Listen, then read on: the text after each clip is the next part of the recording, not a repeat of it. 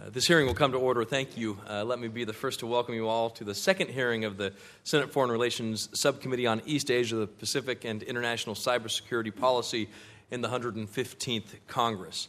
Uh, I welcome you all to today's hearings on U S leadership in the Asia-Pacific.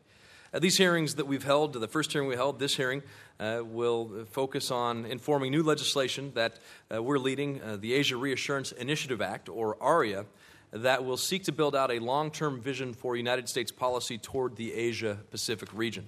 At our first hearing on March twenty-ninth, we focused on the growing security challenges in the Asia-Pacific, including North Korea, South China Sea, and terrorism in Southeast Asia.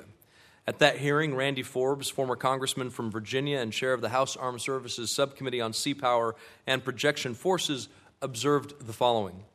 In the coming decades, this is the region where the largest armies in the world will camp. This is the region where the most powerful navies in the world will gather. This is the region where over one-half of the world's commerce will take place and two-thirds will travel. This is the region where a maritime superhighway linking the Indian subcontinent, Southeast Asia, Australia, Northeast Asia, and the United States begins.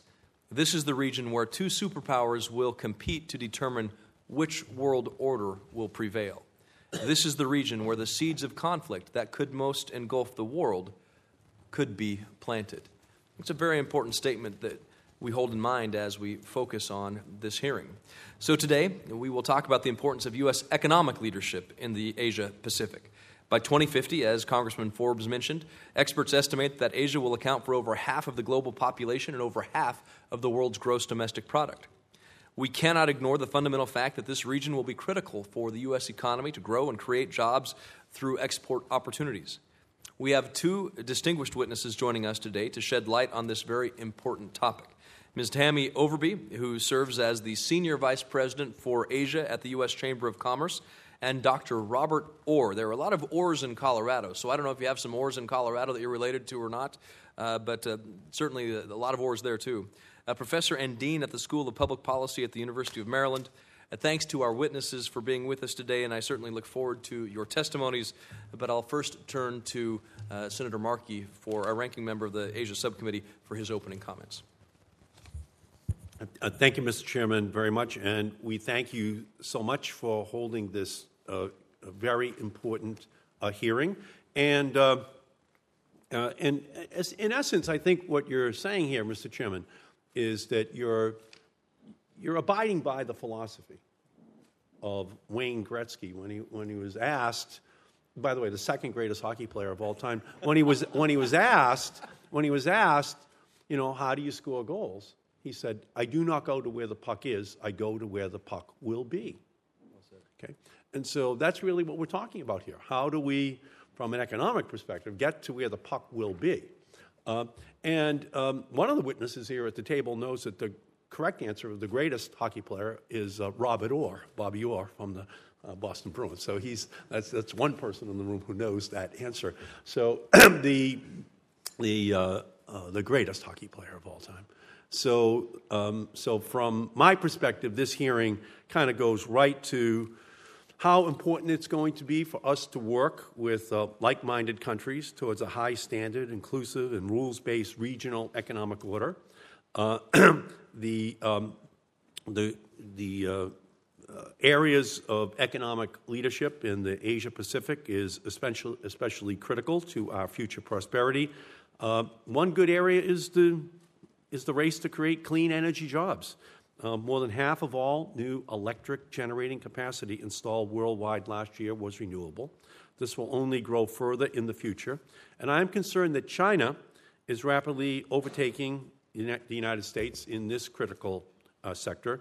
Last year, China increased its foreign investment in renewables by sixty percent to reach a record of thirty-two billion dollars in one year. This includes eleven new overseas investment deals worth more than one billion dollars apiece.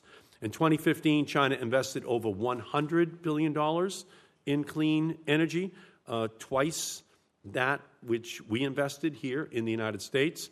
That same year, China overtook the United States as the largest market for electric vehicles, with over two hundred thousand registrations. Two Chinese companies, B Y D and C A T L, are a growing challenge to Tesla's leadership in the global electric car sector. Um, uh, Tianqi Lithium, a Chinese company, is now the world's largest manufacturer of lithium ion, a key element uh, for electric car batteries. Five of the world's six largest solar module manufacturers are Chinese. The list goes on and on, and we could go to other areas of the economy as well. Uh, what it says to me is that uh, they have a plan. We need a plan. You know, we need a plan which we can articulate, uh, and that is the job which the chairman has given us. We kind of think through uh, what that economic vision for the future of the United States and this region is going to be, and I'm very much looking forward uh, to this hearing, and uh, I yield back to you, Mister Chairman. Thank you, Mister Chairman. We're also joined by Senator Portman from Ohio. Thank you, uh, Senator Portman, for being here today. If you'd care to add anything at the beginning of the comments, if not, we can wait till questions. If- no, I'm just honored to have Bobby Orr among us. This is, and he's from Colorado, too, which is amazing. Um, uh, seriously, thank you both for, for holding this hearing. And, and I'm here uh, not as a member of the subcommittee, but someone very interested. I, I'm not going to be able to stay for the entire hearing, but I really want to talk more about some of the issues that were raised already by the chair and ranking member, particularly what is the One Belt, One Road initiative going to mean for us? Should we be more engaged in it? What's the implications of the United States not being as involved in the Asian Infrastructure Investment Bank as an example, uh, and some of the trade uh, negotiations ongoing in the region? And, and just I'd like to hear you all talk about that. I think it's important to raise awareness of what's actually happening in terms of uh, China's interest in expanding its influence, particularly its economic influence, and, and you know what you recommend that we do in response to that. So thank you, Mister Chairman. I appreciate your having this hearing. Thanks, Senator Portman. Our fir- first witness is Miz Tammy Overby, serves as Senior Vice President for Asia at the U S. Chamber of Commerce. As I mentioned, in this role, Miz Overby is responsible for developing, promoting, and executing all Chamber programs and policies relating to U S trade and investment in Asia. Miz Overby lived and worked in South Korea for twenty-one years and led the U S-Korea Business Coalition in the successful congressional ratification of the U S-South Korea Free Trade Agreement. Welcome, Miz Overby, and thanks for being with us today. We're also joined by Senator Kaine. I allowed uh, Senator Portman to say a few words. If you'd like to say a few words, thank you. And uh, Miz Overby, if you'd like to proceed, uh, uh, proceed, then I'll introduce uh, Doctor Orr. Well, thank you very much for this kind invitation. The Asia-Pacific region is critical to current and future U S economic growth, competitiveness, and job creation. Asian countries want an active, robust U S presence in the region. They want to be our trading partner. But Asian economies are not waiting or standing still after the U S withdrawal from T P P. I was just in Hanoi for the meetings of the APEC ministers responsible for trade. APEC economies, including the T P P countries, are moving forward without us. We also heard in Hanoi several cases in which countries explicitly said they're backtracking on their commitments they were prepared to make under the T P P, which would have helped U S companies. The U S and China share a highly interdependent, complex relationship that is critically important to each other and the world. Congress and the executive branch should recognize that without a coherent policy vision and our own concrete measures, it will be exceedingly difficult for the United States to compete regionally given China's overwhelming presence and influence. China has captured much of the share of the Asian import market over the past fifteen years, while the U S share has declined from twelve point two percent to six point six percent, even as Asian imports have increased more than threefold. U S companies continue to see significant economic opportunity in China, uh, but are increasingly concerned about their future there due to China's policies in critical areas ranging from I P to cloud computing. Concerns confronting our members are real and critically important. Business and government must work together to resolve these challenges. We're hopeful the new comprehensive economic dialogue will not only drive time-fixed, tangible outcomes, but also persistent and systemic issues, including asymmetries in the market access, a range of industrial policies tied to Made in China twenty twenty-five, overcapacity, I P R, cybersecurity, data, and antitrust. U S companies are operating in a fiercely competitive environment in Asia. China is not only expanding its trade, it's aggressively spreading its economic influence through One Belt, One Road, the Asia Infrastructure Investment Bank, and Silk Road initiatives. Other countries, as well as the E U, are aggressively pursuing trade agreements, infrastructure, and other deals. Here are five major ways we can engage in the region to increase U S competitiveness. First, we need to move quickly, as quickly as possible, on a regional trade strategy. With the U S withdrawal from T P P, our Asian partners are openly questioning the U S commitment to the region. With only three F T As in Asia, U S exporters are at a significant disadvantage as other countries aggressively pursue bilateral and regional F T As, most notably the Regional Comprehensive Economic Partnership. There is a critical need for the U S to find pathways and platforms to pursue improved market access for U S goods and services that reflect the high standards of T P P and conform fully to Trade Promotion Authority.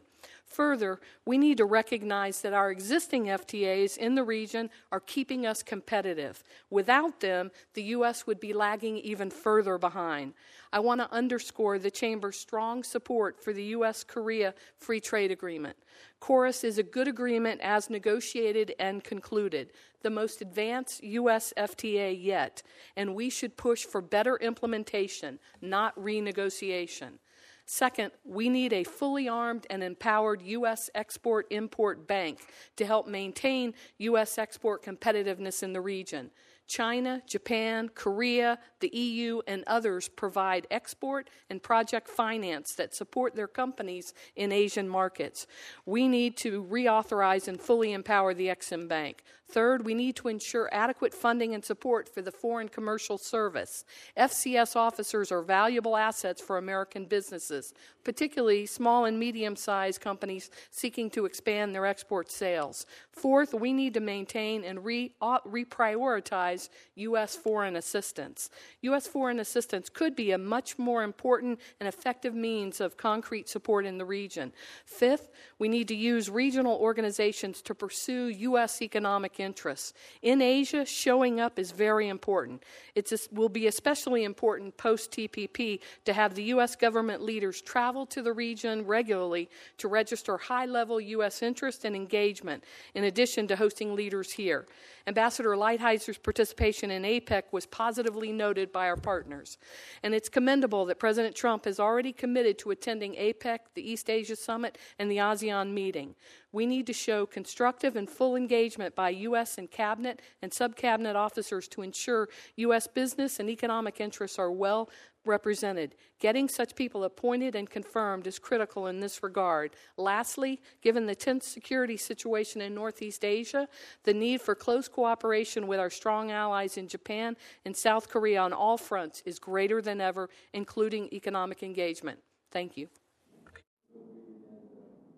Thank you, Miz Overby. Our second witness today is Doctor Robert Orr, serves as Professor and Dean of the School of Public Policy at the University of Maryland. Prior to joining the University of Maryland, Orr served as uh, the Assistant Secretary General for Strategic Planning in the Executive Office of the United Nations Secretary General from two thousand four to two thousand fourteen, has served in senior posts in the government of the United States, including Deputy to the United States Ambassador to the United Nations and Director of Global Affairs at the National Security Council.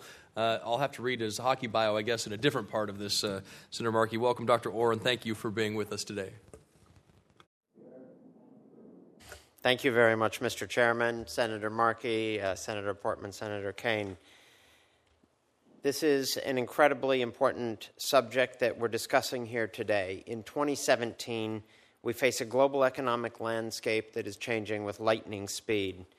Nowhere is this more evident than in the Asia-Pacific region. If the United States does not engage, compete, cooperate, and lead across the width and breadth of the Asia-Pacific region, we stand a very real possibility of squandering the unique leading economic and geostrategic role we have carefully crafted over many decades. The United States is well positioned to take a central role in shaping the global economy of tomorrow, continuing its long tradition of advancing innovation and competition as the pillars of progress. To do so will require full engagement by the United States across three distinct but related spheres of economic policy in the region. First, trade. Second, development assistance. And third, investment and business development across the region.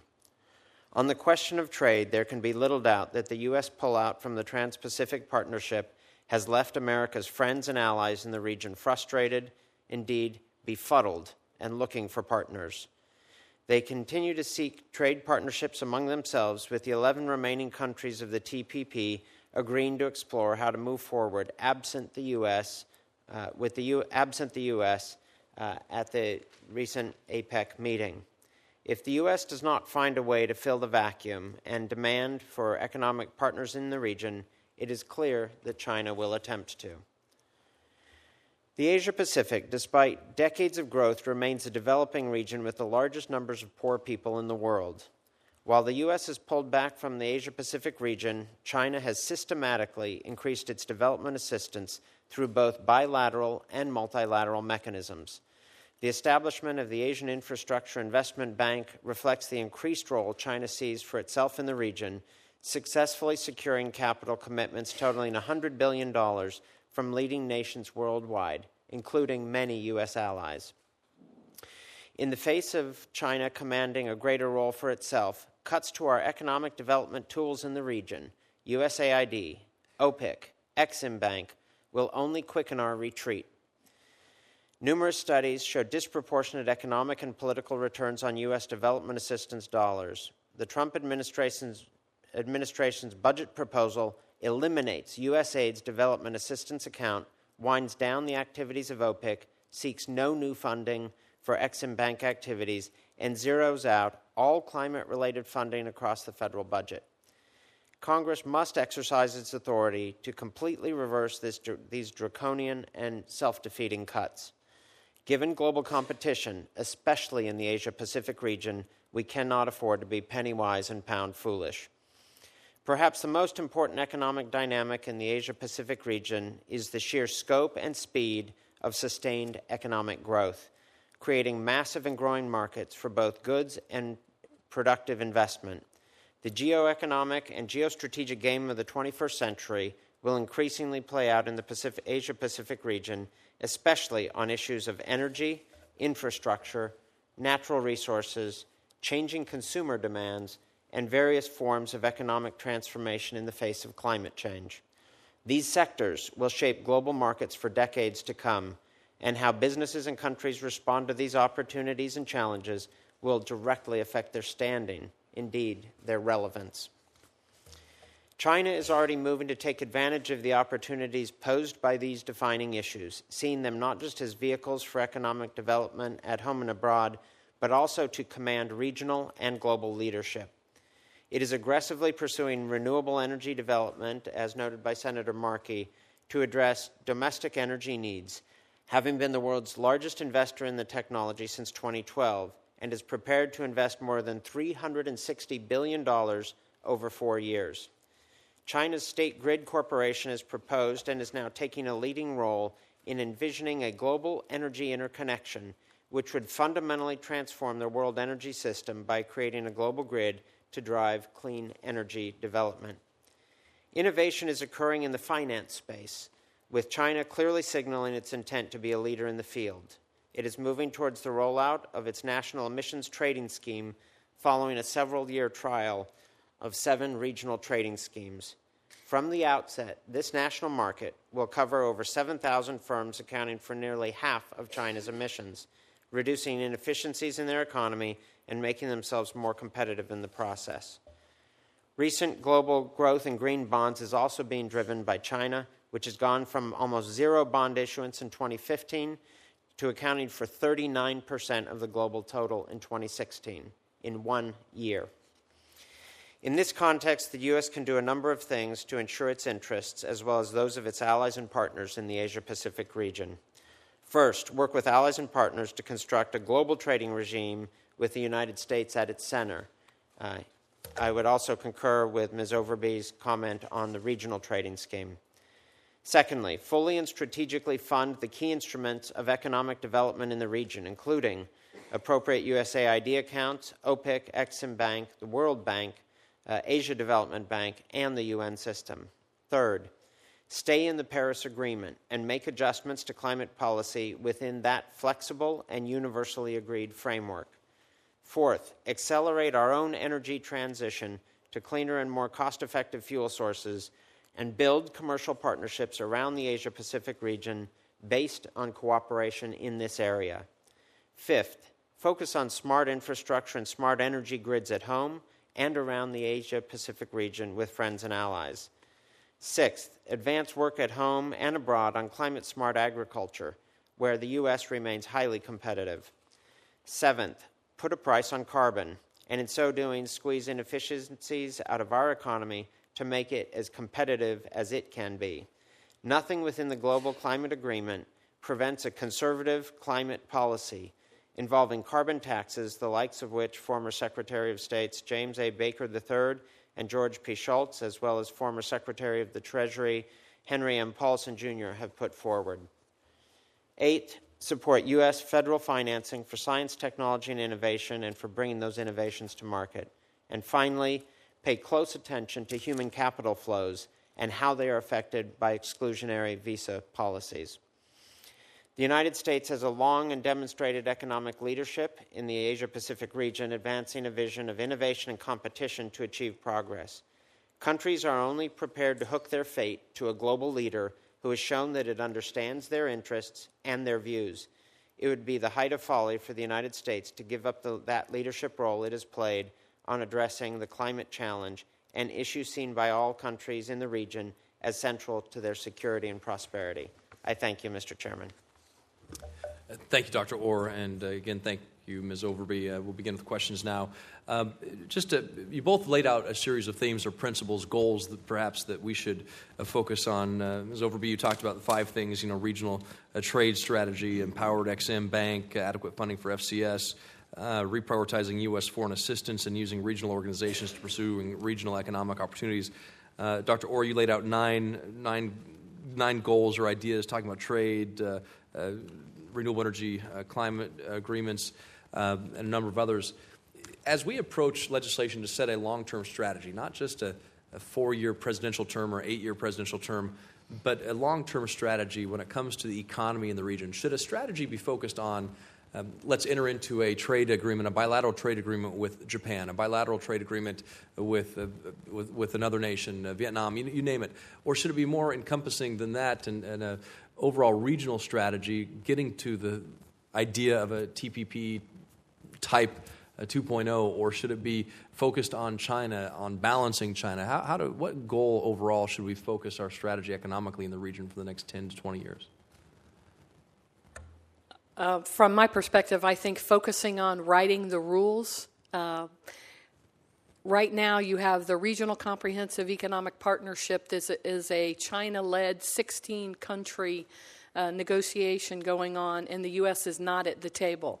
Uh, in Hanoi, we heard the T P P eleven trade ministers talk about a commitment to finding a way forward uh, with that agreement.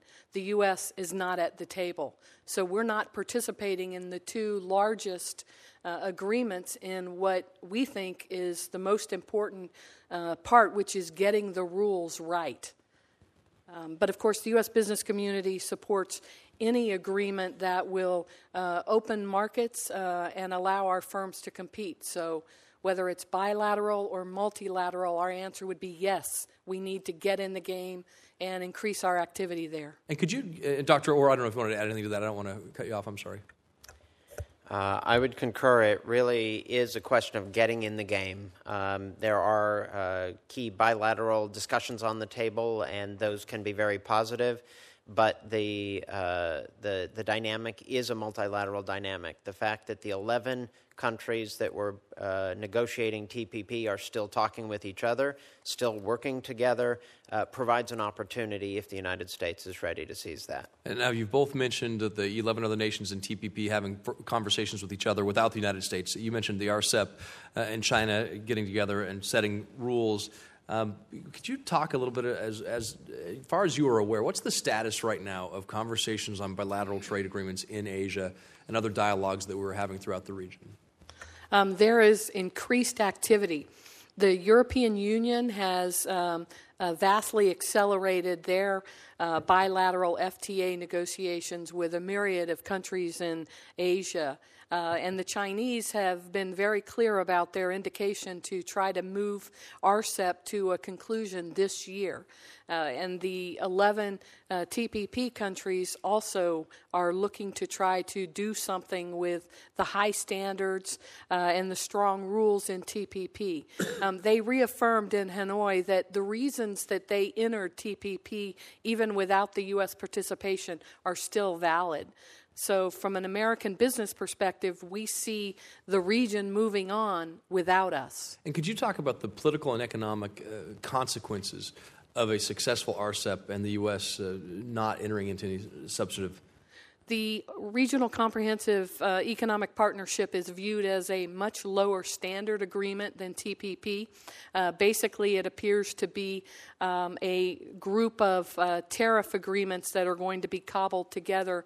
Um, Although the Chinese have, have said that they're pushing for higher aspirations, um, some of our friends in the uh, R C E P countries uh, indicate that they do not expect it to be high quality. Um, so on the, the political side, um, we're deeply concerned with China's Asia Infrastructure Investment Bank, um, their One Belt One Road, Uh, and their Silk Roads initiative. They are putting enormous uh, financial resources and political capital behind uh, making friendship, building connect. activity in Asia, and the United States is on the outside. Um, trade agreements, by definition, are preferential. The countries in the agreement benefit from them. The countries on the outside are excluded from those benefits. So uh, we are deeply concerned about the direction. Yeah, thanks, Senator Markey. Uh, thank you, Mister Chairman, very much. Um, Doctor Orr, if I could come back to you. Um, this is a quite scary prognosis you're making for the gap that could be opened in clean energy job creation uh, between the United States and China. You also mentioned that they are now in the process of beginning to plan for a global grid in order to accommodate a renewable energy revolution, which, of course, could be a part as well of their massive investment in electric vehicles um, as part of their economic plan for the future. And those are two huge sectors, the energy and the automotive sector for the United States, but for the whole planet. Can you expand upon that a, a little more uh, so that we can understand what you uh, are telling us is going on in that country? Thank you, Senator Markey. The uh, Chinese have a very strategic intent with their investments in the clean energy sector. Uh, I have been traveling to China at least twice a year for the last decade, and I have watched year over year the players in China broaden and thicken and deepen uh, that are working on clean energy at home in China and around the world. Uh, they intend to dominate this space. Uh, they're doing a very good job of it right now. The investment numbers are staggering. Uh, they are creating markets at home and using that to be able to project those markets into other countries. In Asia? In Asia primarily, not mm-hmm. exclusively. They are also making investments in Latin America and other regions as well. But because they have such a deep market for renewables in their own country, they can produce them at very cost-effective uh, rates. Um, I mentioned the Asian Infrastructure uh, Investment and Infrastructure Bank, but we best not forget other instruments that they are using. The China Development Bank is being capitalized uh, for big efforts in this area. Uh, there are other instruments. The One Belt, One Road initiative is not just an economic initiative. It is a geostrategic initiative. Mm-hmm. They are binding countries into their orbit. Uh, they have just uh, held a, a summit that uh, uh, the president of Turkey declared, the prime minister of Turkey declared, I'm sorry, the president of Turkey declared that uh, their plan was to link up with the One Belt, One Road initiative and provide the channel of all these uh, products to Europe. Uh, this is a geostrategic order uh, that is designed by China to do exactly what we don't want to see, which is a pivot away from a move into the Asia-Pacific, instead cementing their dominance on markets on the could, other side. Could you just, you know, conceptually talk about what a cross-national smart grid using renewables as the basis for it in the Asia region, just those countries that are of budding China uh, could mean in terms of the deepening roots, uh, the deepening roots um, uh, that they could create by binding those other countries to an energy, electricity, all-electric vehicle future for an entire region, not just that one country.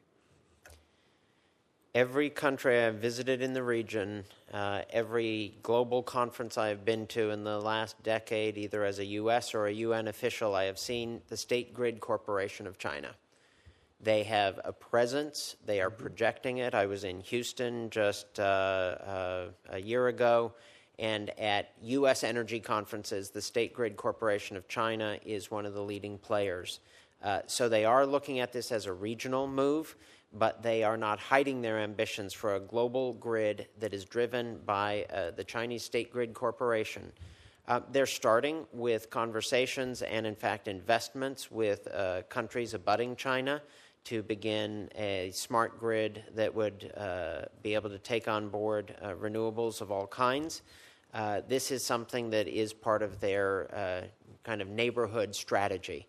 Uh, but they're not going to stop there. So, you, you yeah, know. You mentioned in your testimony uh, uh, sixty billion dollars in Chinese smart grid investment just through twenty twenty, just three years from now, sixty billion dollars. So what do you project that could explode to become by twenty thirty? In fact, you, you need to take uh, even the announced numbers with a grain of salt. The Chinese have a way of understating the numbers when, they, when they're talking about their uh, stated objectives. Uh, I think their stated objective of sixty billion dollars in smart grid uh, by twenty twenty will probably be achieved well before that. I would expect the numbers by twenty twenty to be higher. Um, and I think it, how high it goes depends on how many takers they get. But if the indications are uh, correct that all of their neighbors are talking with them, and they are starting to talk to a number of U S partners and allies as well. So it moves very quickly from the economic realm to the strategic realm in terms of building relationships and dependence on that grid. And uh, thank you, Mister Chairman. That, that was always one of the visions of uh, Buckminster Fuller, this cross-national grid. Uh, that would bind people together, that would show the interconnectivity of all of us on the planet. But I don't think any of us ever envisioned that it would be the Chinese uh, that would uh, implement such a strategy. But it is something that actually makes a lot of economic sense, uh, and it requires us to be thinking through what the implications are. Thank you. Thank, Thank you. Senator Kane. Thank you, Mister Chair, and thank you to the witnesses. Um, Just a, a topical uh, issue. Talk a little bit about risk factors in the Chinese economy. I saw the news this morning about the uh, Moody's bond uh, credit rating downgrade in China. And just share with us a little bit your perspective on what that means and some of the risks that they're facing. Um. Senator Kane, uh, I think, as as you well know, uh, there are many risks in the Chinese economy. Um, while they are a juggernaut of growth over decades and have amassed uh, uh, huge amounts of capital that can be deployed strategically, there are still huge inefficiencies in their economy. Um, there are still uh, huge dangers for instability in the Chinese economy, and they are very conscious of that. Many of the decisions they make on the on the economic side are about that. Interestingly, one of the reasons after years of trying to uh, argue with Chinese officials that they needed to invest more in clean technologies, uh, they got religion not because of uh, global environmental goals or the like. They got religion because of the political pressures arising out of the pollution in their biggest cities. Mm-hmm. Uh, but once they got religion, the investment started to flow dramatically. Um, so I think these um, inefficiencies uh, in various parts, sectors of China remain there. There are some risk factors there. But uh, I would say that the experiment on seven regional um, carbon markets is a very interesting exercise. Mm-hmm. Some of their carbon market, markets failed. Some of them succeeded wildly, and others came in between. They're now moving to a national carbon market. They will systematically squeeze inefficiencies out of their production processes with this national carbon market. We're not pursuing anything of the like here, and our inefficiencies in various uh, uh, sectors uh, won't benefit from that treatment. So I think while the risks are there, they are aware of them and, and they move money to try to address them. Uh, I do think we do need to be concerned not just about uh, Chinese success, but about Chinese failure should some of these risk factors blow up in their face. Miz Overby. Uh, thank you, Senator Kaine. Um, This year, China will have their nineteenth Party Congress, which is a very important milestone uh, for President Xi Jinping. So I think he will be driven to ensure, uh, notwithstanding the, the instability and the potential risk factors, uh, he will be driven to ensure as much stability as possible uh, so that he can make it through that Party Congress successfully. Um, As uh, Doctor Orr mentioned, uh, there is enormous inefficiencies in their system, excess capacity, um, but I think they are going to be this year, uh, as much as ever before, focused on to the outside world, it's going to look calm and secure. Um, a second question, the, uh, we have a funny way of doing jurisdictional divisions within the Foreign Relations Committee, and I'm the ranking member on the Near East, South and Central Asia, which includes India. Um, and in talking about other nations in the region and ways, ways to position bilaterally with other nations, you know, I, I spent a lot of time thinking about the U S India relationship. Talk about the U S India relationship as in in this sense of sort of the Asian, Indo-Asian economy, and what are some opportunities that the U S may have there, either directly with India or even, you know, vis-a-vis or contra some of the Chinese activities. Well, sir, I'll start. Um, Um, India is part of R C E P, the Regional Comprehensive Economic Partnership. That's made up of the ten ASEAN countries, uh, Japan, Korea, Australia, New Zealand, and China and India. Um, and from what we know about the R C E P negotiations, uh, India and China have a challenge agreeing on much. Um, so while the Chinese have been very clear that they want to drive uh, these R C E P negotiations to conclusion this year, uh, there is question in the region whether that will be minus India um, or whether uh, they perhaps will lower their standards even further uh, to accommodate India. Um, I, I do think there is, uh, between those two um, uh, great powers, there is an opportunity for the United States. Mm-hmm. um, but we must engage. Um, and okay. I'll stop there. Doctor Orr. India is moving quite quickly in a number of areas as well. Uh, again, on renewable energy, which uh, is kind of a golden thread running through this hearing, Uh, India is thinking big and moving big. Uh, they have big goals on solar and wind. They are meeting them, they are surpassing them, and they will keep attracting investment, both domestic and international. Um, their Smart Cities uh, initiative of the Prime Minister uh, has many components, but I think uh, ha- it's a strategic vision that is uh, both at once developmental and economic.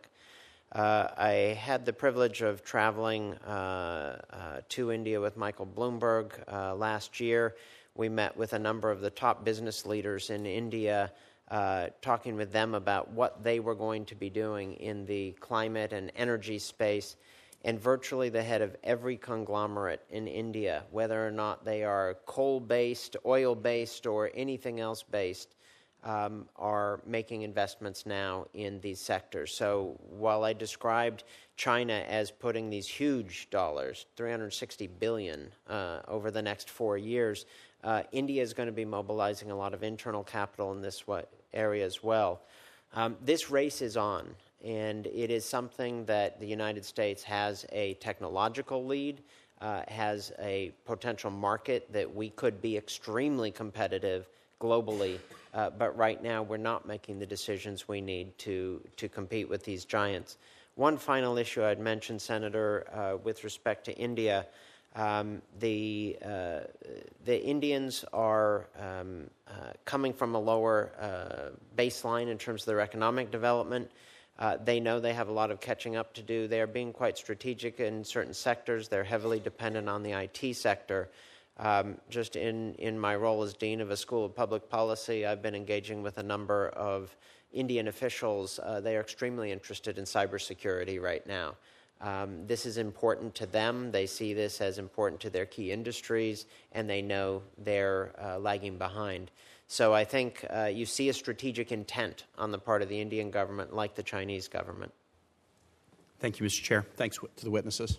Thank you, Senator Kaine, for that. And I completely agree with you. In fact, I've had a number of discussions with uh, Uh, various uh, Asia experts and others in India about how we can, through some form of adverse possession, do a hostile takeover of the other committee's jurisdiction uh, and uh, just take India. So I don't know if we can, is this a proper forum for a business meeting? I'll, I'm open to a motion to add India to our title uh, if we want to do that. I don't know if Senator Risch is listening. Noting the absence of a quorum. That's right. But, uh, but I do think, on a serious point, though, I, I think that our Asia strategy, which includes uh, uh, opportunities to work with India and the Indo-Asia area and the alliances that we create, uh, the ANZUS alliance, uh, we have to make sure that we include India in these discussions. And so I think it is very important that we do this. So uh, on a serious note, uh, thank you, and maybe next Congress will accomplish that. Uh, sorry, Jim Risch. Um, uh, Miz Overby, I want to talk about two of the points you made in your list of five. Uh, you talked about uh, the reprioritizing U S foreign assistance and using regional organizations to pursue regional economic interests. Could you further elaborate on that? Reprioritize, I think you said reprioritizing U S foreign assistance and, and uh, using regional organizations. Just talk a little bit more, more about those two points. Sure, Mister Chairman. Um, what we mean by reprioritizing U S foreign assistance, um, U S aid is such a small percentage of uh, the um, one fifty account, and used effectively, uh, we think it can help uh, expand America's influence in Asia. And by using regional uh, agreement or regional organizations better, we're referring to APEC, um, uh, the U S ASEAN uh, Summit, the East Asia Summit. Uh, these are all opportunities where the U S is is participating. Uh, and as I mentioned in my testimony, um, Asians are very nervous. The withdrawal from T P P that Uh, prior to this election, uh, the U S was leading, and we were pushing hard to ensure high standards, uh, comprehensive rules, which are very important uh, to American businesses. As we talk about China and India and what they're doing uh, in clean energy, um, you know, the U S has very strong uh, innovation capabilities, uh, but we need those high standard rules to ensure that our, our innovation is rewarded and frankly protected. Yeah, and, and I want to get to that too, because these, these rules, these high standards that we have, uh, when we talk about the goals uh, for uh, economic uh, opportunity in Asia, uh, should any economic approach that we set out, any any goal that we set out, uh, what do we need to include in terms of sort of rule of law, I P R, uh, you know, intellectual property right kind of conversations? How do we address that? Well, I think we we start with the digital economy. Um, uh, inside T P P, the uh, the e-commerce chapter for the first time uh, clarified cross-border data flow and data server location rules that made it um, easy for data to flow across borders and um, uh, prevented countries from demanding that servers be located within their jurisdiction. Um, also, of course, strong I P protection.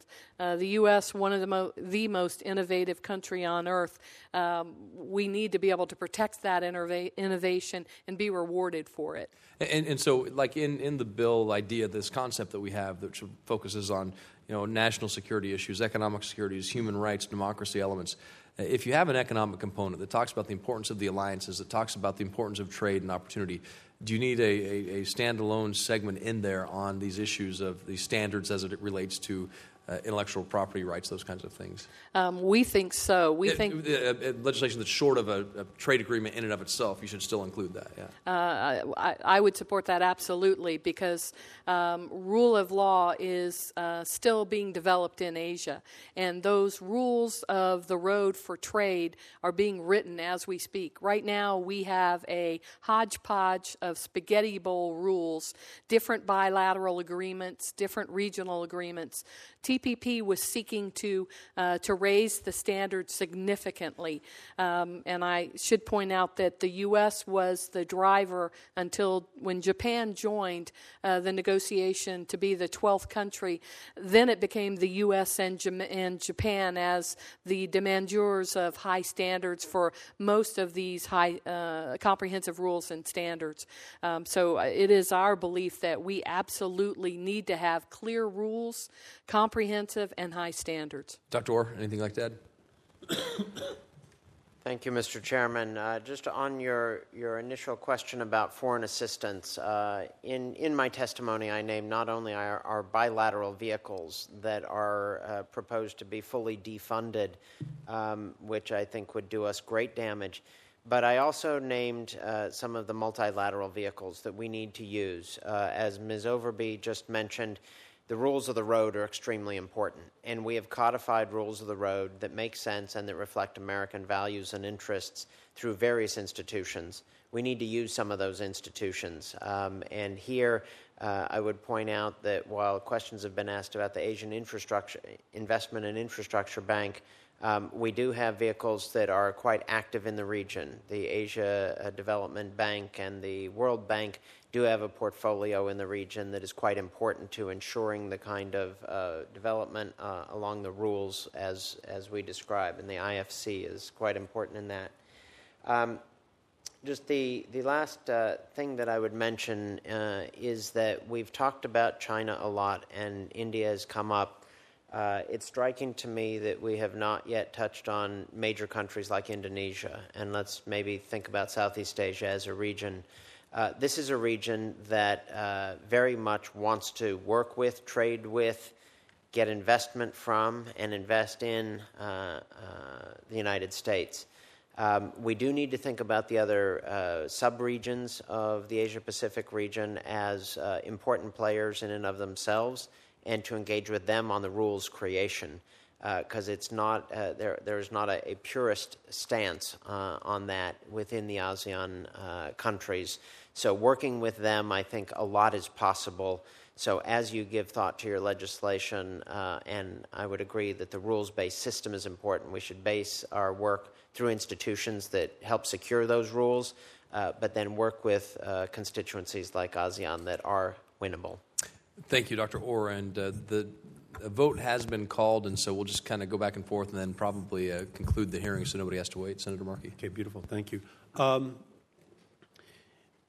Let, I would like both of you to kind of expand upon the the question of the role that these uh, key instruments of economic development in the region play, including U S A I D, OPIC, Exim Bank, the World Bank, the Asian Development Bank, and the U N system itself in terms of its full funding to make sure that we're on the ground and competing in this region. Could both of you take that question in terms of the importance of these American institutions and their funding levels?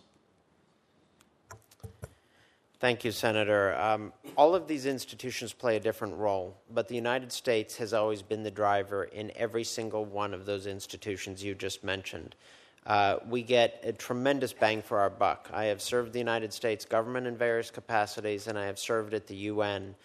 While at the U N, I was extremely struck by how strong the United States is in the system. Um, uh, conventional wisdom within the Beltway notwithstanding, when the United States wants something to happen through the United Nations, it happens. Uh, the rules reflect that. The various uh, uh, areas within the U N's purview, everything from the international postal system to trade issues to investment rules, Um, are codified uh, with a disproportionate U S voting share. Um, and that is to to our benefit. Um, the, the one other thing that I would mention in terms of institutions that, that we do need to think about, um, there are a number of informal institutions that uh, engage on, uh, uh, on economic uh, issues. And here, um, by working on climate change issues through formal mechanisms in the U N, I became deeply uh, associated with various uh, energy networks around the world, various sectoral, agricultural sectoral organizations. Uh, these kind of tools are ones that we also need to think about in our strategy. Um, the one place where it's come together was in the Paris Agreement. And the Paris Agreement is now being debated in Washington about whether or not we should pull out. I cannot imagine a greater self-inflicted wound than walking away from an agreement that we shaped, that is in our interests, that every country in the world is supporting, and that provides the framework for those various sectors to coordinate around the rules of the road that we have set. Thank you. Miz Overby. Uh, yes, I would refer to uh, Exim and O P I C. Those are the two that intersect uh, our members the most. And uh, having those institutions available are, are additional arrows in our quiver of helping American companies compete uh, in an, a region that is so dynamic. And I should note that other governments are doing more and more in that regard. Uh, and we saw with the... Um, uh, Uh, forgive me for using the only word I can think of, the debacle of uh, not having a fully funded, fully operational uh, Exim Bank uh, the last couple of years. Um, we need to get in the game and stay in the game. Uh, our companies need support. Um, we at least need to have the same level of support that other countries are providing to their companies. And uh, for many of uh, our companies, it is the small and medium-sized companies that are being hurt the worst. Is there a reason why you didn't mention the Asian Development Bank? Uh, the Asia Development Bank, um, uh, I think it's important, but I think we see more activity among our companies with um, Exim and O P I C. Okay, wonderful. Thank you. Thank you, Mister Chairman. Uh, thank you, and I think uh, due to the vote, we will just go ahead and wrap up the hearing now. Uh, thanks to thanks to both of you for attending uh, today's hearing, for your time and testimony. Thanks to all the participation today. Uh, those of you uh, who attended the hearing as well, thank you. For the information of members, the record will remain open until the close of business on Friday, including for members to submit questions for the record. And I'd kindly ask uh, the witnesses to respond as quickly as possible to, uh, to those questions. Your responses will be made a part of the record. With the thanks of this committee, this hearing is now adjourned.